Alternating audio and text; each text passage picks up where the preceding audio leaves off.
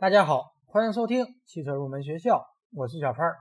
从今天这期节目开始，我们来给大家做一个关于无人驾驶汽车的专题。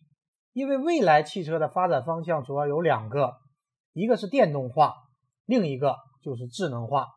或者说智能网联化。而它的终极表现形式其实就是无人驾驶。随着汽车智能化的发展，现在出现了很多相关的概念，比方说自动驾驶。无人驾驶、智能网联汽车、车联网等等，这些概念非常容易让大家混淆。因此，我们首先来给大家梳理一下这些概念以及它们之间的关系。二零一八年一月，我们国家发改委发布了智能汽车创新发展战略，其中把智能汽车定义为通过搭载先进的传感器、控制器、执行器等装置，运用信息通信。互联网、大数据、云计算、人工智能等新技术，具有部分或者完全自动驾驶功能，由单纯交通运输工具逐步向智能移动空间转变的新一代汽车。而智能汽车通常也被称之为智能网联汽车、自动驾驶汽车或者无人驾驶汽车。因此呢，大家可以这样理解：智能汽车、智能网联汽车。自动驾驶汽车、无人驾驶汽车这些名词具有相同的含义。在我们这个系列专题中，为了交流方便，我们主要称之为无人驾驶汽车。无人驾驶汽车有三大关键系统，我们可以给大家打个比方来说一下。首先是传感系统，这就相当于我们人类的眼睛、耳朵等感知器官，负责对外界的环境信息进行感知。第二是决策系统，就相当于人类的大脑，对车辆的控制目标进行判断并进行决策。最后是执行系统，就相当于人类的手和脚，来对车辆的运动做出控制。而在这些概念中，有一个概念我们没有提到，就是车联网。它和其他的几个概念不同，因此我们单独来说一下车联网。车联网并不能简单的理解为给车联网。它是指以车内网、车际网和车载移动互联网为基础，按照预定的通信协议和数据交互标准，实现车与车、车与路、车与人、车与云平台之间进行无线通讯和信息交换的大系统网络，可以实现智能交通管理、智能动态信息服务和车辆智能化控制的一体化网络。车联网包括了车内网。车际网和车载移动互联网三个网络层次，三网的融合才是一个完整的车联网的概念。而车联网和无人驾驶汽车相结合，有利于形成智能交通系统。智能交通系统又可以为无人驾驶汽车提供相应的信息，提高无人驾驶汽车的识别效率和准确率，促进无人驾驶汽车的安全可靠运行。下面我们来给大家介绍一下自动驾驶的等级。我们以美国工程师协会 SAE 的分级为标准来给大家进行介绍。SAE 的分类标准也是世界上大家比较公认的一个分级标准，分别包括了 L 零到 L 五几个级别。我们逐一展开来说。首先是 L 零级，L 零代表是无自动化，也就是所有的操作都要由驾驶员来完成，但是可以得到警告类系统的辅助。然后是 L 一级。L 一代表驾驶辅助，也就是系统根据环境感知的信息执行转向或加减速中的某一项操作。也就是说，汽车要么只能自动的加减速，要么只能自动的执行转向辅助。也就是说，只能进行其中的一项操作。举个例子来说，一些汽车现在带有自适应巡航功能，不但可以按照驾驶员设定的速度行驶，而且可以根据本车。与前车之间的相对距离和相对速度等信息，通过控制汽车的油门和刹车来对车辆进行加减速控制，使本车与前车保持合适的安全距离。但是有一些这类系统，它不能够自动的执行转向的操作，比方说当车辆偏离本车道时，不能执行转向修正的辅助，这就是属于 L 一级别。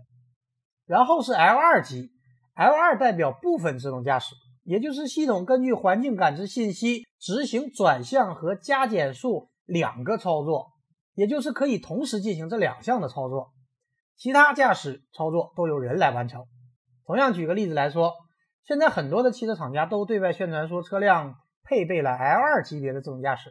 实际上这个级别也就是车辆不但可以自动的控制加速和减速，还可以执行一定的转向操作。比方说，可以识别车道线，当车辆偏离本车道时，可以进行一定的转向修正辅助，使汽车保持在本车道内进行行驶。这就是 L2 级别所代表的部分自动驾驶。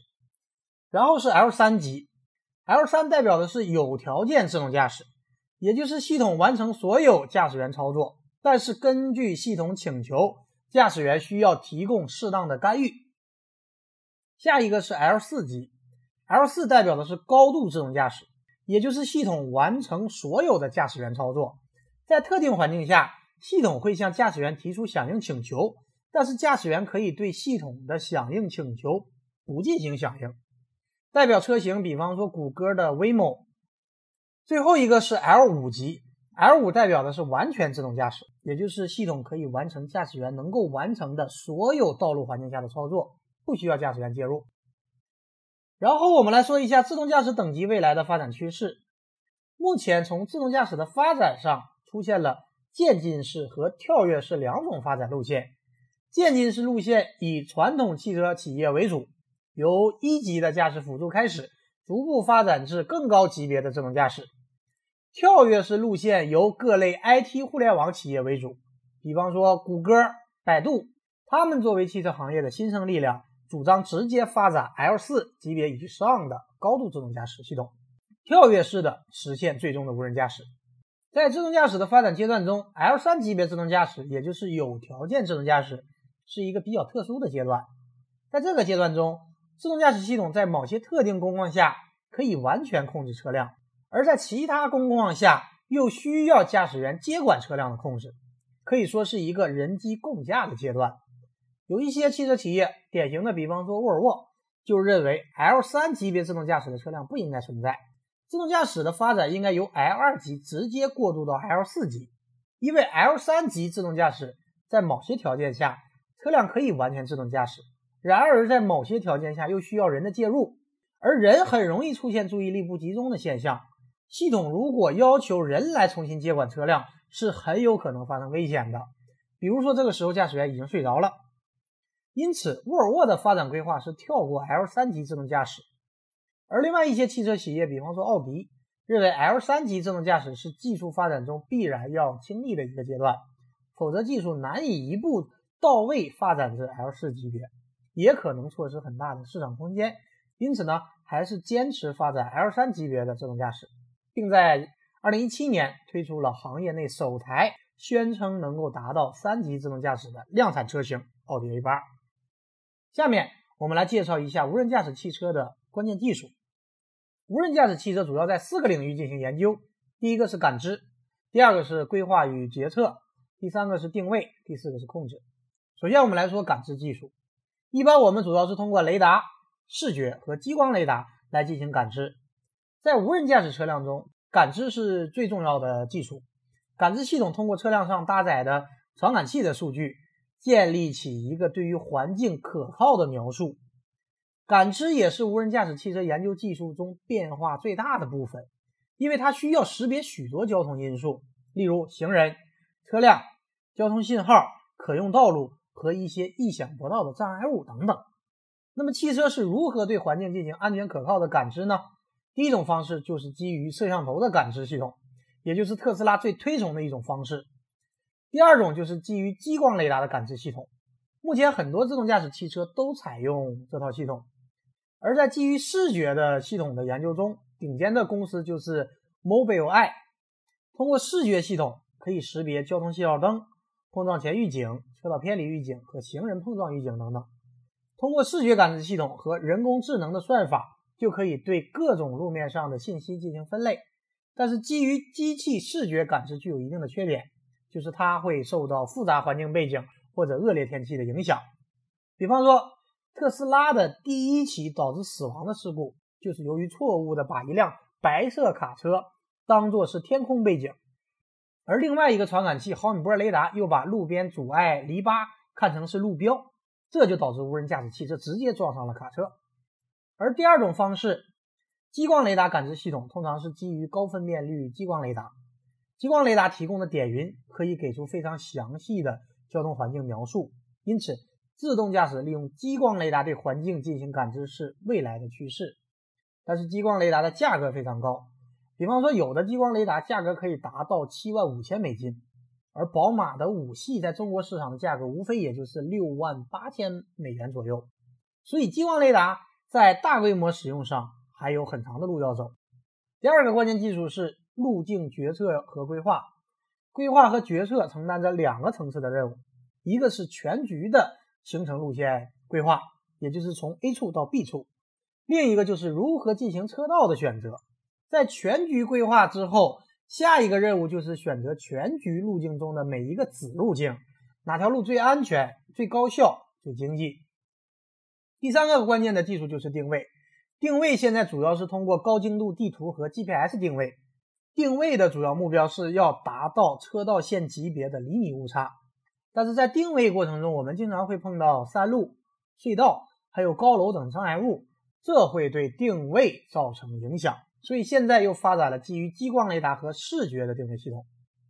第四个关键技术就是控制和执行。控制层需要将自动驾驶车辆沿着预先规划好的轨迹行驶，同时确保驾驶者乘坐的车内能够有舒适感和高级感。而最重要的执行部分就是线控底盘，能够随着总线控制车辆的行进，包括加速、减速、转向等等。这些关键技术，我们在稍后的节目中。也会详细给大家讲解。好的，以上就是本期节目的全部内容。下一期节目我们继续来聊无人驾驶汽车的专题。感谢大家收听今天的汽车入门学校，我们下期节目再会。